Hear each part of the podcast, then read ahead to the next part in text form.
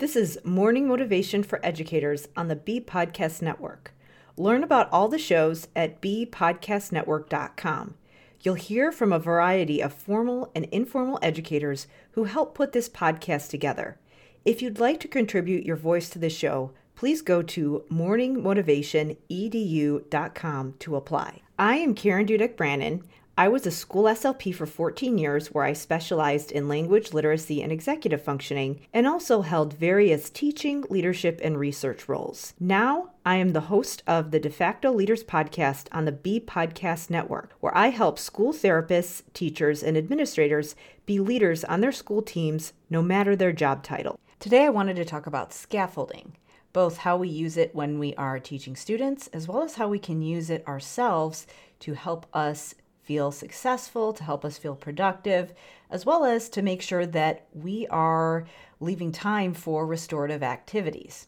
So, scaffolding is really about providing support. When we think about the scaffolding in a building, the scaffolding is the structure in the building that makes it solid and strong.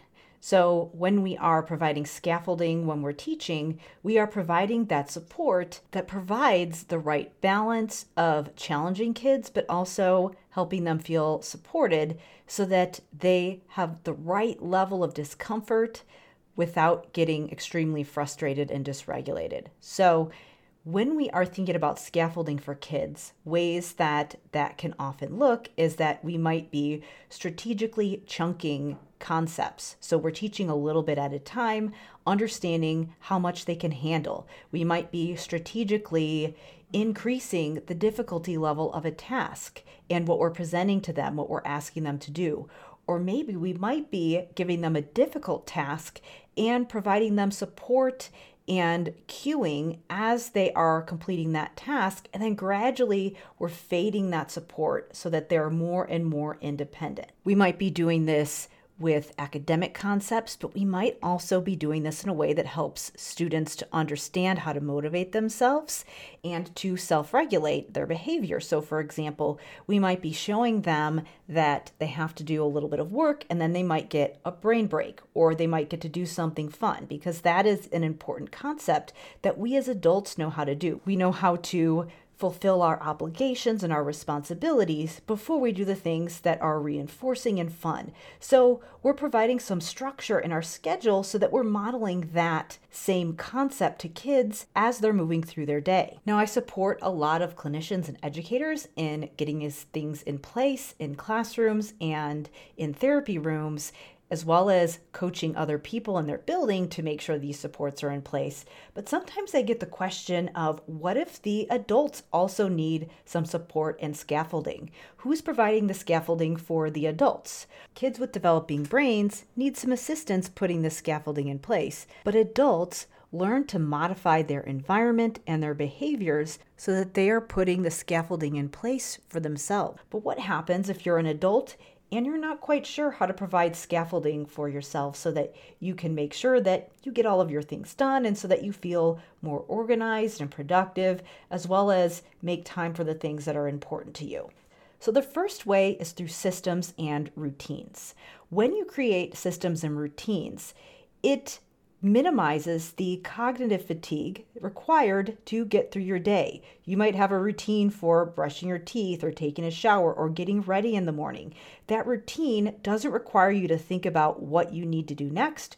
You just get up and do it. So, the more that you can create those systems and routines and protocols for some of those mundane things that you can do throughout your day and stick to when you actually do them, the more scaffolding you're going to be providing for yourself, and that means you're going to free up cognitive bandwidth for more creative things. The other way is through tools. Now, I recommend setting up your systems and routines first, so creating the structure in your schedule of when you're going to do things, deciding do I need to get some of my things done first thing in the morning so that I don't have them hanging over my head figure out what you're going to do and what your systems are going to look like, and then you can start putting in different tools. So, this would be things like productivity apps, reminders on your phone.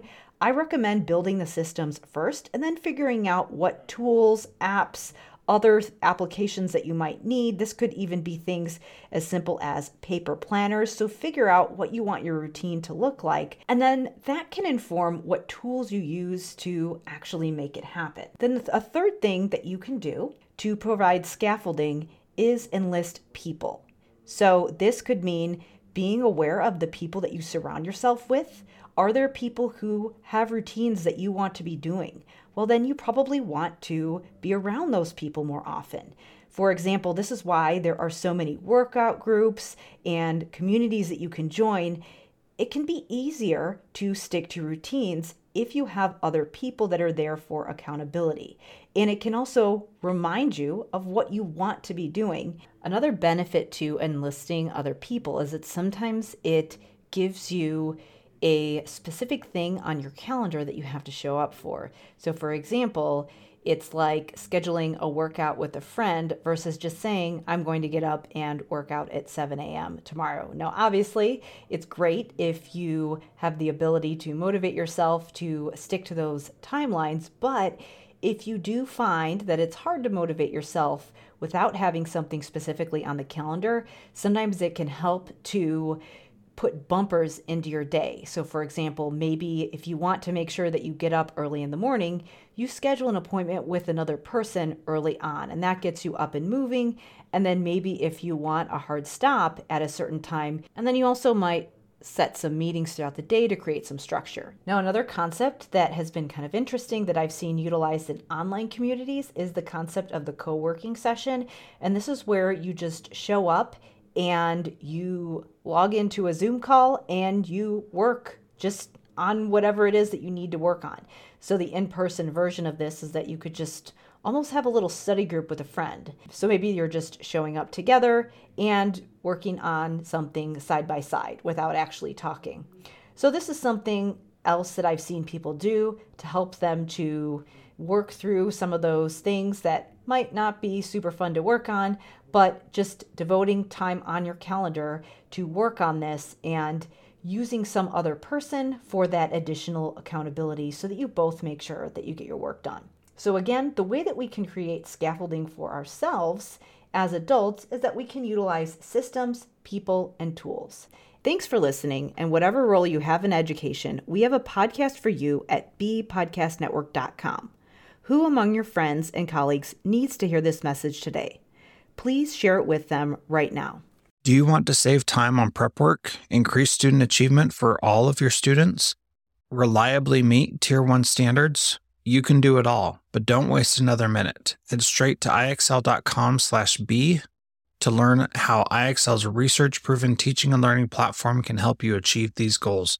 That's ixl.com slash BE.